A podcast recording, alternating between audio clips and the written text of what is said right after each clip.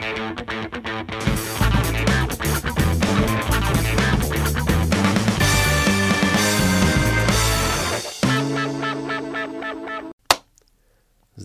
všetky hamburgerové deti.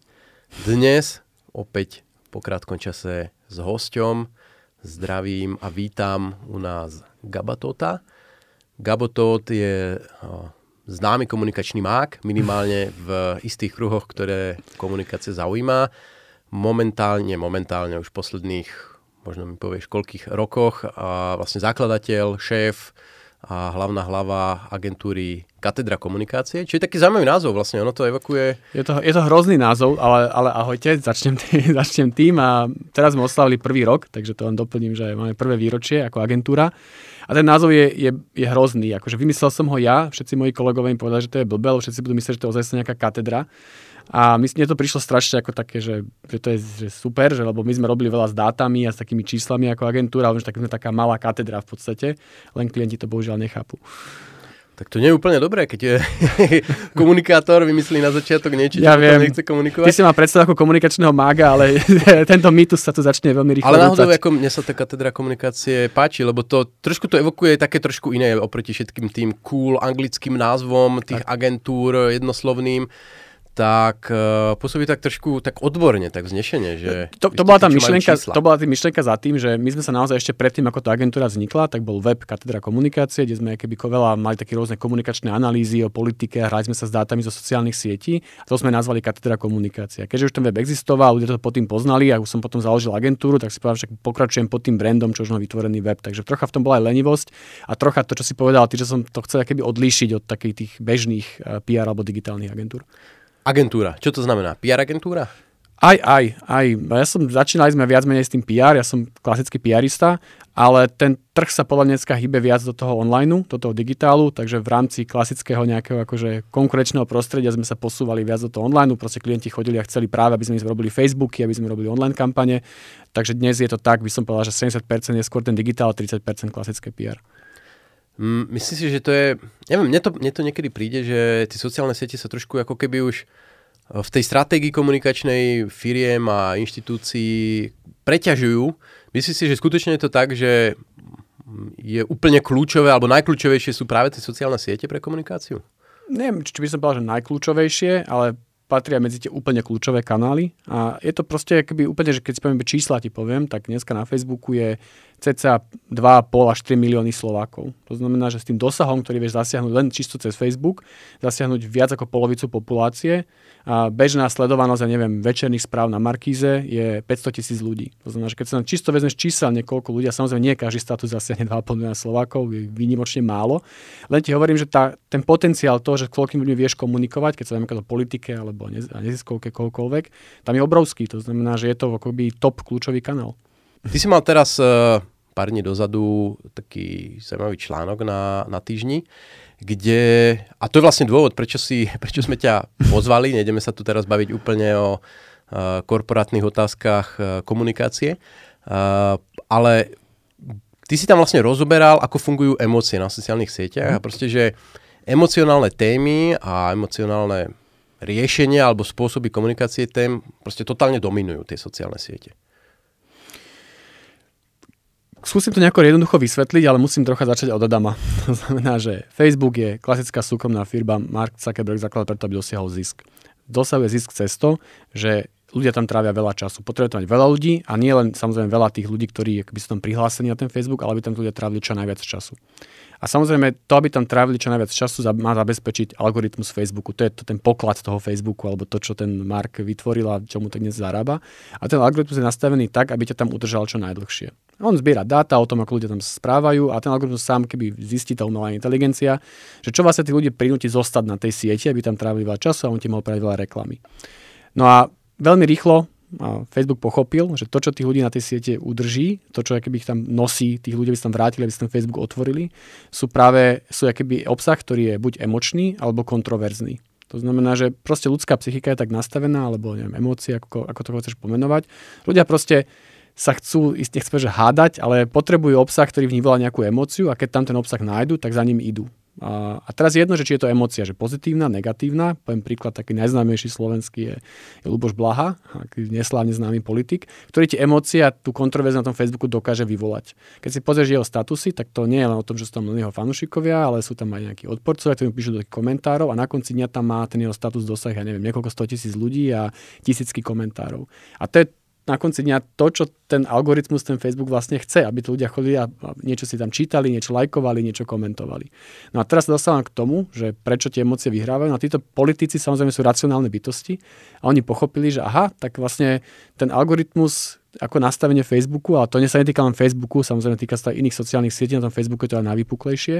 Keď dám status, ktorý vyvolá tú kontroverziu a emóciu, tak vlastne tedy mi ten algoritmus dá veľký dosah, ktorý mi podporuje, dá mi tam dosah väčší ako obvykle, tak prečo by som to nerobil? To znamená, že keď sa vrátim k tej pôvodnej otázke, je, že Áno, ten algoritmus tak nastavený, že podporuje tento typ obsahu, politici to veľmi rýchlo, alebo nielen politici, ale ľudia to veľmi rýchlo pochopili, používateľia a produkujú ten typ obsahu, ktorý ten algoritmus chce.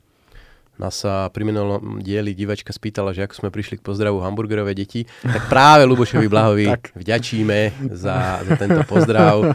Je to samozrejme náš veľký, veľký obľúbenec.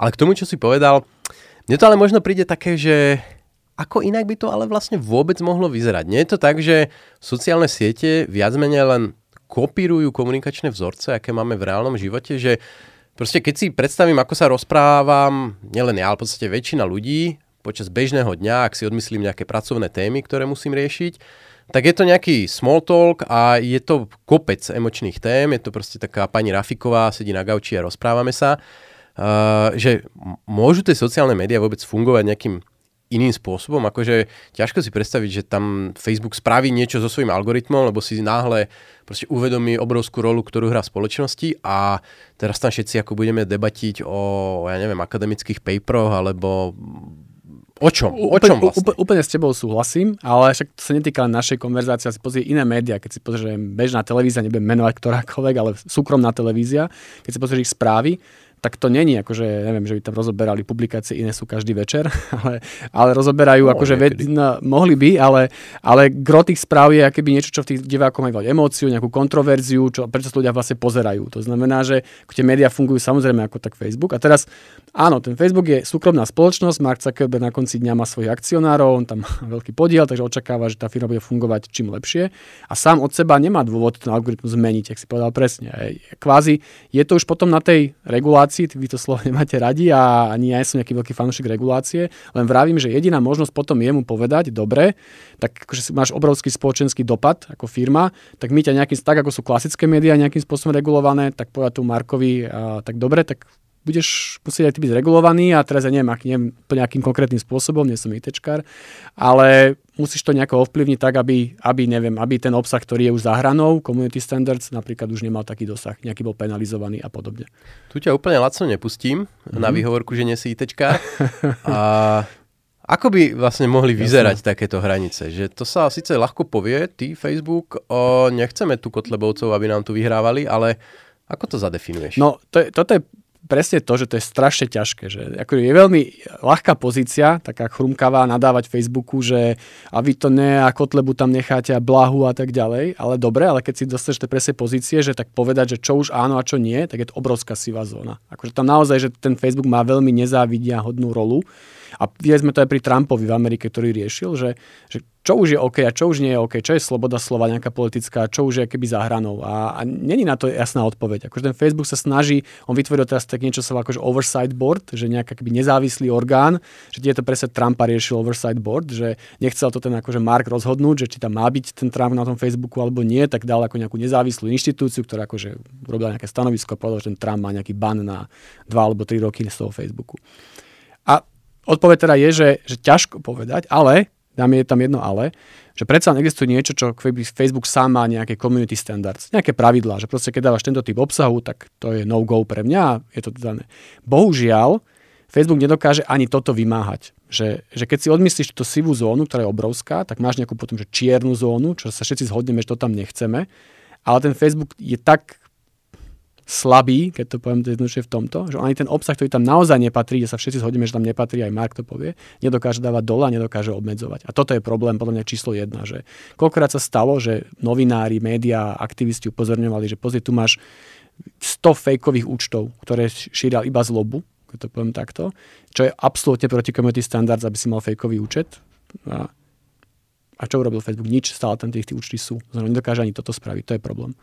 No ono je to možno aj dané trošku tým, že na to, aby to mohlo fungovať automaticky, tak algoritmus potrebuje akože rozhodovanie áno, nie. 0-1. Žiadna šedá zóna.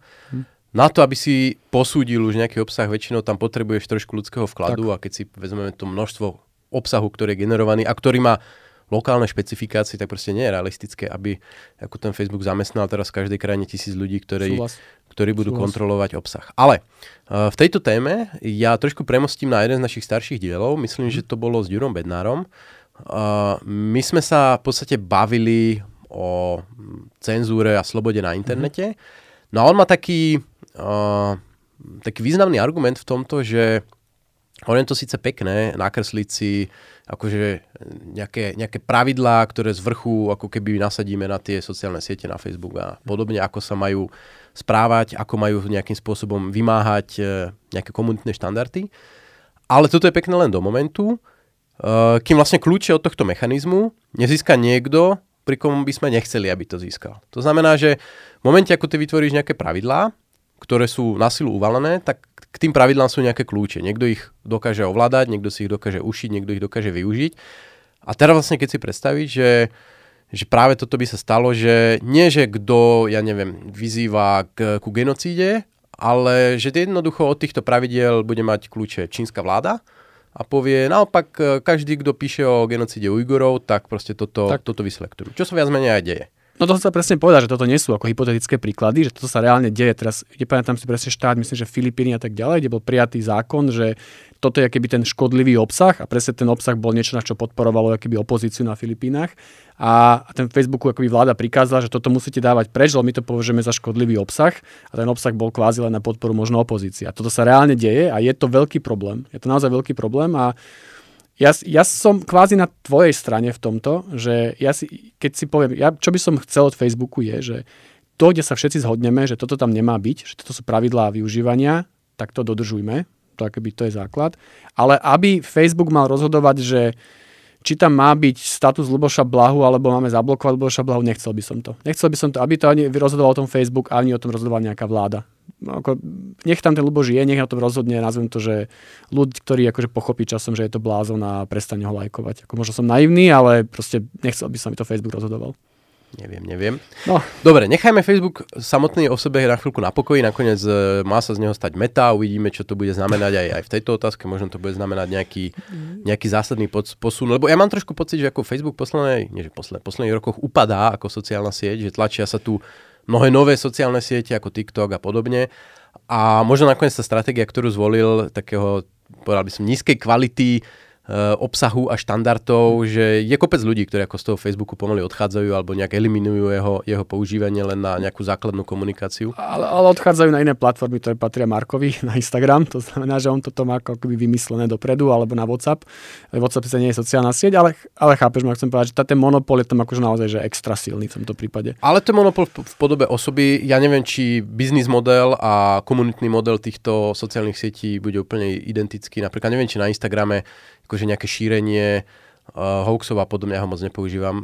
To tam zatiaľ moc nefičí. Nie, nie lebo je inak nastavený. Je inak nastavený.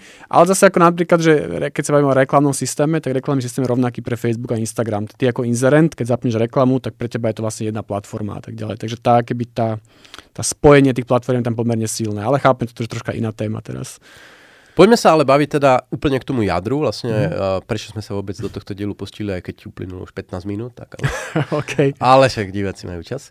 Uh, poďme sa baviť o tom, ako vlastne v takomto prostredí komunikovať. Že máme témy, mm. ktoré sú od začiatku emočne silne zafarbené. Uh, v našom fachu typicky zvyšovanie minimálnej mzdy, uh, dodatočný deň dovolenky, nejaké verejné výdavky, výdavky na školy, proste na školy musíme neustále pridávať nové a nové miliardy, lebo to je proste dobre.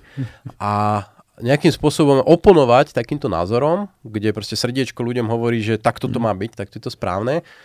Uh, aj keď človek má argumenty, je pomerne ťažké. Čiže možno skúsme si teraz porozprávať, že ako vôbec sa dá komunikačne v takomto emocionálnom svete fungovať. Ja by som, ja to si myslím, že si tak trocha načal dve také často opakujúce sa mýty, ktoré ja sa snažím vždy ako rozprávať, že to tak nie je. Prvá vec je, že tá komunikácia na sociálnych sieťach z pohľadu nejakého politického aktéra alebo neziskovky alebo kohokoľvek je zásadne iná ako bežná komunikácia. Že, že to, čo funguje neviem, v televízii, ale tá bežná komunikácia, že na 80 funguje úplne nejako inak, to sme sa o tom trošku dneska už bavili, to si nemyslím, že je pravda. Že, že tie emócie fungujú takisto v televízii, takisto v, v printových médiách, takisto na sociálnych sieťach. Ľudia to proste sú emotívne bytosti. A teraz dostanem k tomu druhému mýtu, že, že že tu existuje nejaký racionálny akýby volič alebo racionálny aktér, že máme tých populáciu, že sú ako čas voličov, ktorá je čisto emocionálna a potom sú tí, akože tí, ktorí čítajú iné alebo počúvajú podcasty Inesu a tí sú akože čisto múdri. Elfovia.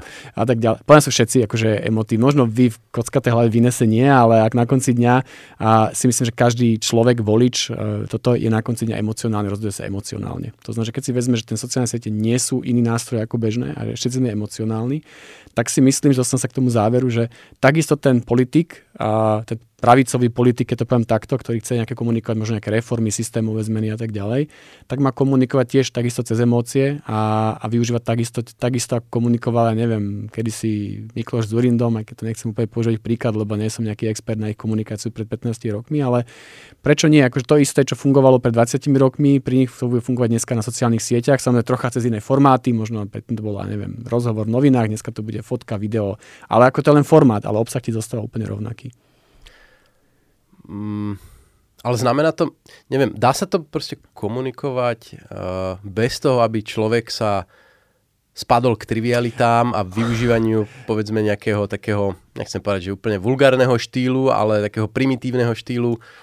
Ja to je, toto je strašne nemám rád, keď akože sa bavím aj s ľuďmi a ja sa učím na katedre politológie ešte navyše, že, že majú tí ľudia predstavu a podľa mňa aj politici a tak ďalej, že, že akéby používanie takých tých akože emócií v tej komunikácii, to je to, že to je niečo akože, to je nejaká podúroveň, že ja som akoby ten analytik, ale som ten politik, ten, ten politik, ktorý ide robiť reformu, systémové zmeny a ja sa tu musím držať nejakých tabuliek a nejakého Excelu a tí voliči to pochopia. To je úplná blbosť. Akože reálne každý volič počúva na emócie. Aj volič Sasky, aj volič, ja neviem koho, aj, aj, aj posluchač Inesu na konci dňa je, je človek, ktorý je emotívny a myslím si, že vôbec nie je pod žiadnu úroveň a že je dokonca nutné, aby aj tí politici, ktorí sú na tej systémovej strane zmeny, a to spávame dneska veľa reformách sa deje na Slovensku, išli, išli na emotívnu úroveň. Ako tak, jak, ja neviem, ja nie som fanúšik Igora Matoviča vôbec, ale tak, ako on dokázal predať to, že on je proti korupcii, akože on, že bude bojovať proti tej mafii, proti tej korupcii, to bolo čisto na emotívnej hladine a, a tam je to, ako to fungovalo.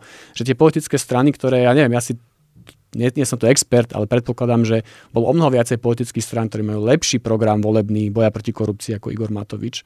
Ale komunikovali to, nazvem to, že takou akože klasickou racionálnou cestou. Trocha to zjednodušujem, ale ten Igor si išiel do toho Kán, natočil to slávne video, ktoré akože si nemyslím, že to bolo celé jednom videu a, a predal to emotívne. A toto si ja myslím, že je hlavná chyba týchto, končím už ten vstup, že aj tí politici na tej systémovej strane, reformnej, akože majú ísť kľudne úplne do tých emócií a zliesť o ten level nižšie. No len práve podľa mňa ten Matovič nie je úplne dobrý príklad v tom, že on komunikoval vec, ktorú emotívne všetci chceme. Všetci mm-hmm. chceme, aby proste bola menšia korupcia, aby zatvorili tých hajzlov a podobne. Že to je, áno, do toho sa dá dať krásne mm-hmm. emočný náboj a proste vezieš sa na tej vlne. Ale čo s témou, ktorá je naopak? Ja neviem, že napadá ťa príklad niekoho, kto by napríklad úspešne komunikoval tému príjmania migrantov alebo niečo podobné, tak, kde proste nastavenie je automaticky proti? Akože, pozri, Angela Merkelová istý čas akože celkom úspešne vedela odkomunikovať tému, že, že otvorila hranice a došli tam samozrejme, nebolo to ľahká téma, ale vedela to aspoň minimálne svojim voličom nejako odkomunikovať. Ale poďme na Slovensko, aby sme neboli niekde v Nemecku v nejakých hypotetických témach. Zdravotníctvo, téma, ktorej sa ty venuješ, a stratifikácia nemocníc. Akože, keď si len vezmeš, alebo tá optimalizácia siete nemocníc, ako to dneska volá, že máš jednu stranu, tú populistickú, toho Borisa Kolára, ktorý chodí po tých regiónoch a tam akože hovorí tým ľuďom, že my vám to nemocnicu nezatvoríme a tak ďalej. A tá druhá strana, ktorá to nejakým spôsobom snaží komunikovať cez tie racionálne argumenty a pozrite sa, vyššia kvalita nemocníc a neviem, personál a tak ďalej.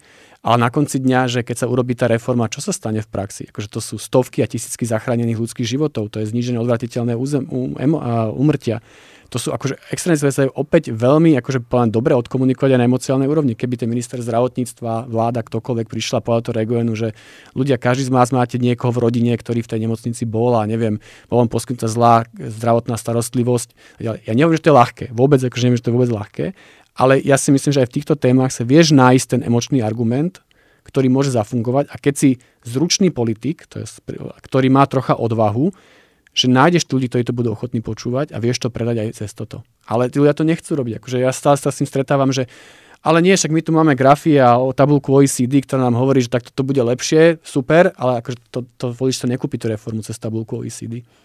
To je dobrý príklad, to sa mi veľmi páči s tými nemocnicami, lebo hej, hej, to je presne taká antipozícia na jednej strane, zatvoria nám nemocnicu, čo s nami bude, a na strane druhej tam proste ukazuje, že grafy, resekcie z tenkého tak. čreva a podobné veci. Proste... Ale to sa týka všetkého, nielen zdravotníctva, reforma školstva a tak ďalej. Že na konci dňa ty vieš emotívne to predať. Len, len naráža na tú bariéru, podľa mňa takú skôr mentálnu, a neviem, že to úplne všetky, keďže teraz nechcem hádzať všetkých tých politikov do jedného vreca, ale že veľa tých politikov má tú mentálnu bariéru, že ja na túto úroveň neidem. Že to je pod moju akože úroveň, ja, ale Prečo? Nechcem byť druhý Matovič, hej, že čo Áno, Matovič robí. ale máme to chyba.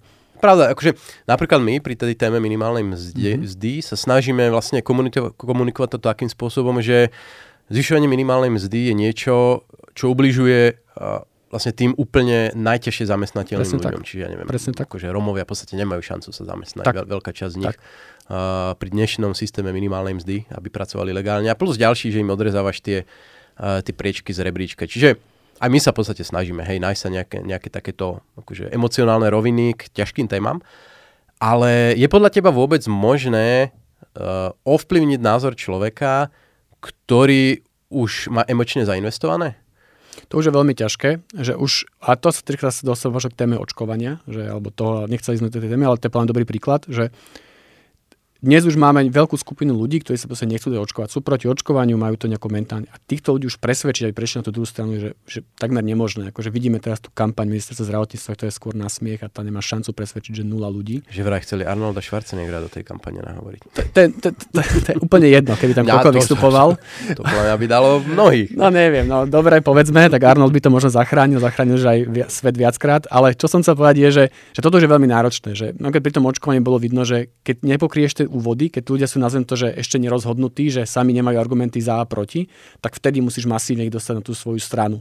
Lebo už keď raz si urobia názor, však poznáš si koncept kognitívnej dizonancie a všetky tieto veci, že keď človek už raz má ten svoj názor, už ho veľmi ťažko mení. A už, už je neskoro. Takže ja sa napríklad obávam, že na Slovensku už naozaj, že už veľmi ťažko bude presvedčiť. Takže Áno, a ja sa nehovorím, že keď sa vrátime späť k tým reformám, že, že ten dobrý komunika- komunikátor, ktorý má vysnívaného toho, toho, čo používa emócie, bude schopný presvedčiť ľudí, ktorí majú jasný názor na tú, na tú minimálnu mzdu, že má byť proste vyššia. Asi nie.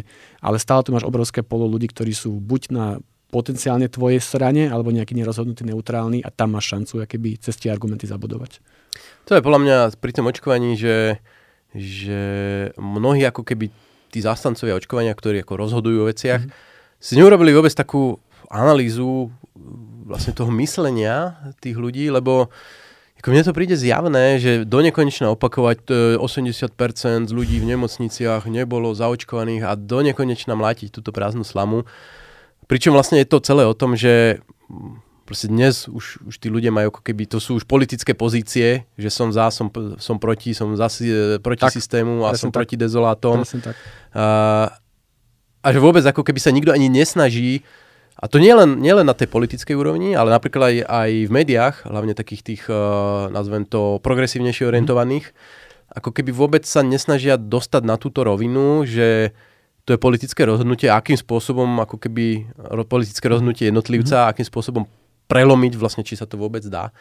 A no, do nekonečna sa točia A teraz si otvoril jednu tému, ktorej zase ja strašne veľa rozprávam a, a 5 minút sa nepustím k slovu, ale nie. A, a toto je, akože, všetci sme vedeli, že tu tá korona pandémia, všetci to vedeli. Všetci vedeli, že prichádza očkovanie, že to bude veľmi akoby kontroverzná téma. A zrazu ten štát to vedel a mohol sa na to pripraviť a nestalo sa nič. On sa nepripravil. Kampaň bola neskoro o pár mesiacov, bola taká, ako bola a tak ďalej.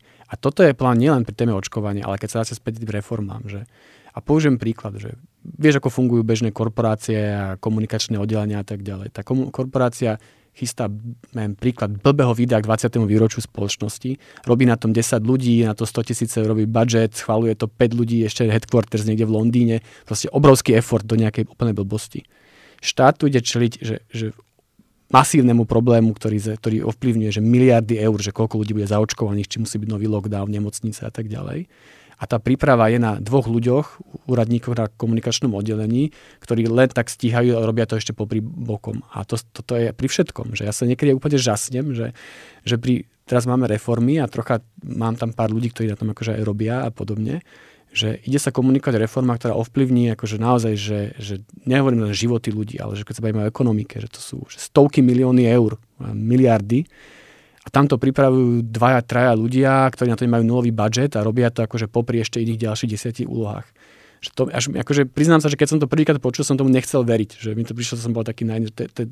A táto nepripravenosť toho štátu, že na tieto komunikačné veci, že na to úplne, že dlabú a pritom na to záleží tak veľa životov, tak veľa eur a nechcem byť teraz patetický, to by príde šokujúce. A, a to je pri tom očkovaní, aj to je A toto, neviem, akože úplne, že, že, že že prečo to tak je. Neviem to vysvetliť. To by som možno vedel vysvetliť už zase ja, i keď uh, to by sme otvárali celú novú tému toho, ako funguje uh, byrokratický manažment a ako funguje tak. nejaký manažment ťahaný nejakými finančnými ukazovateľmi, ktorý funguje v uh, súkromných spoločnostiach, že proste uh, nie je tam žiaden ownership uh, na to ministerstve alebo vo vláde týchto tém a žiadna ako keby spätná väzba alebo generovanie nejakých jasných uh, úžitkov pre tú inštitúciu v podobe úspešnej alebo naopak neúspešnej Chápem. kampane. Chápem, ale pre mňa ako občana a komunikátora je to, že neuveriteľné, ako na takýchto dôležitých témach pre celú spoločnosť ten štát nedokáže zastrešiť tú komunikáciu, nedokáže dostatočný effort, zdroje, aby, aby tá komunikácia prebehla. A tí ľudia sa môžu roztrhať na tých komunikačných, vôbec nie kritika tých ľudí na komunikačných oddeleniach, veľa z nich to robí na 100%, ale proste keď nemáš support a je tam jeden človek na to určený, tak toto také, taký, taký temnejší záver, trošku sme dosiahli, takže skúsme to ešte nejak, nejak rozjasniť. Okay. Uh, ak by si porovnal, samozrejme, si mladý človek, ale teoreticky, ak by si porovnal, komunikáciu dnes, mm. komunikáciu pred 50 rokmi a akú očakávaš komunikáciu, a mhm. komunikácia to je také široké slovo, ale tak mm. predstavme si, každý Jasné. si niečo predstaví a zhruba budeme v rovnakej domene za 5 alebo 10 rokov. Uh, myslíš si, že sa vyvíja, teraz aj nechcem povedať, že dobrým smerom alebo zlým smerom, mm. ale myslíš si, že uh, schopnosť e, človeka komunikovať informácie a rozlišovať informácie sa zlepšuje alebo zhoršuje? Fú, to je ťažká otázka a úplne jasnú odpoveď na to nemám. Skôr si myslím, že že každý ten nástroj, že aj keď prišla televízia v 60 rokoch, tak vzniklo tedy bolo strašne veľa štúdia, kníh, ako tá televízia, akože ľudia sa nevedia pracovať a ovplyvní to ich názory a tak ďalej. A ľudia sa na to zvykli v nejakom čase. A toto je si myslím pri tých sociálnych sieťach, že sa o tej regulácie a tak ďalej. A na konci dňa ľudia sa s tým naučia pracovať a OK, bude to stále nejaká komunita, ktorí budú podliehať tým dezinformáciám a tak ďalej. Ale tá bežná spoločnosť podľa mňa sa naučí rozlišovať a naučí sa to kritické myslenie a pracovať s tými sociálnymi sieťami. Takže tom som trocha optimista, že, že sa to nejako čas sa zase ako vyrovná ten pík a že, že to bude fungovať.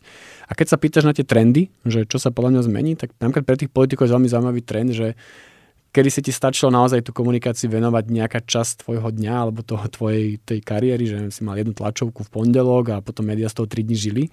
A dnes ten politik musí byť že online a reagovať v podstate non-stop. A, a keď to vidíš, že tí neúspešnejších politikov, aby si zostal na Slovensku, ale aj v Amerike a tak ďalej, tak oni dneska už vlastne žijú úplne taký, co sa volá taký ten efekt, že, že 100% transparentnosť, že ty vlastne stále s nimi, že keby, skoro ako Big Brother, že ten politik dneska dá, keď ti povieš príklad, že 20 storiek za deň, akože nejakých obrázkov, tak ty v podstate sleduješ, čo robí celý deň ten politik. Ako dobre, že tam nedajú fotky zo záchoda našťastie, ale akože teraz to trocha odľahčím na záver, že sa nečudoval, keby prišiel v nejakom čase nejaký politik, asi to na Slovensku, ktorý by robiť 24-hodinový stream svojho života a povie, že ja som maximálne transparentný a v podstate streamujem svoj celý život. A to je trocha akože ad absurdum, ale smerujem podľa týmto smerom, čo je celkom zaujímavé. No, to, to, toto keď si niektorí vypočujú, tak možno ich to aj napadne. No, podaj by nie, no.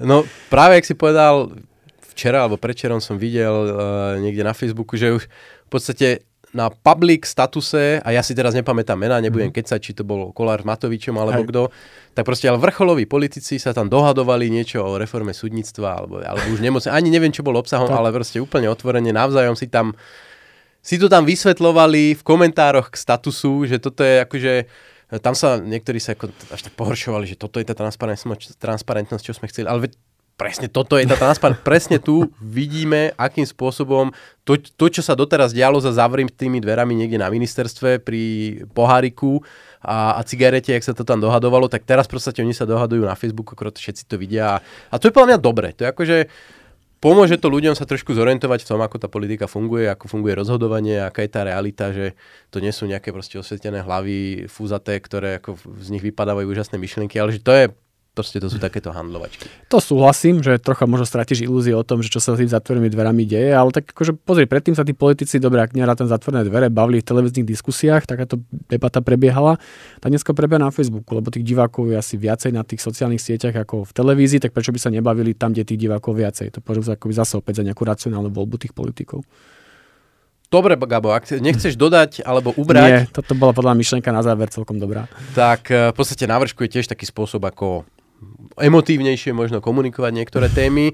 Takže ďakujeme, že ste s nami počúvate, sledujete a, a nechovate sa emočne, ale racionálne, nad všetkým premýšľate faktami, argumentami.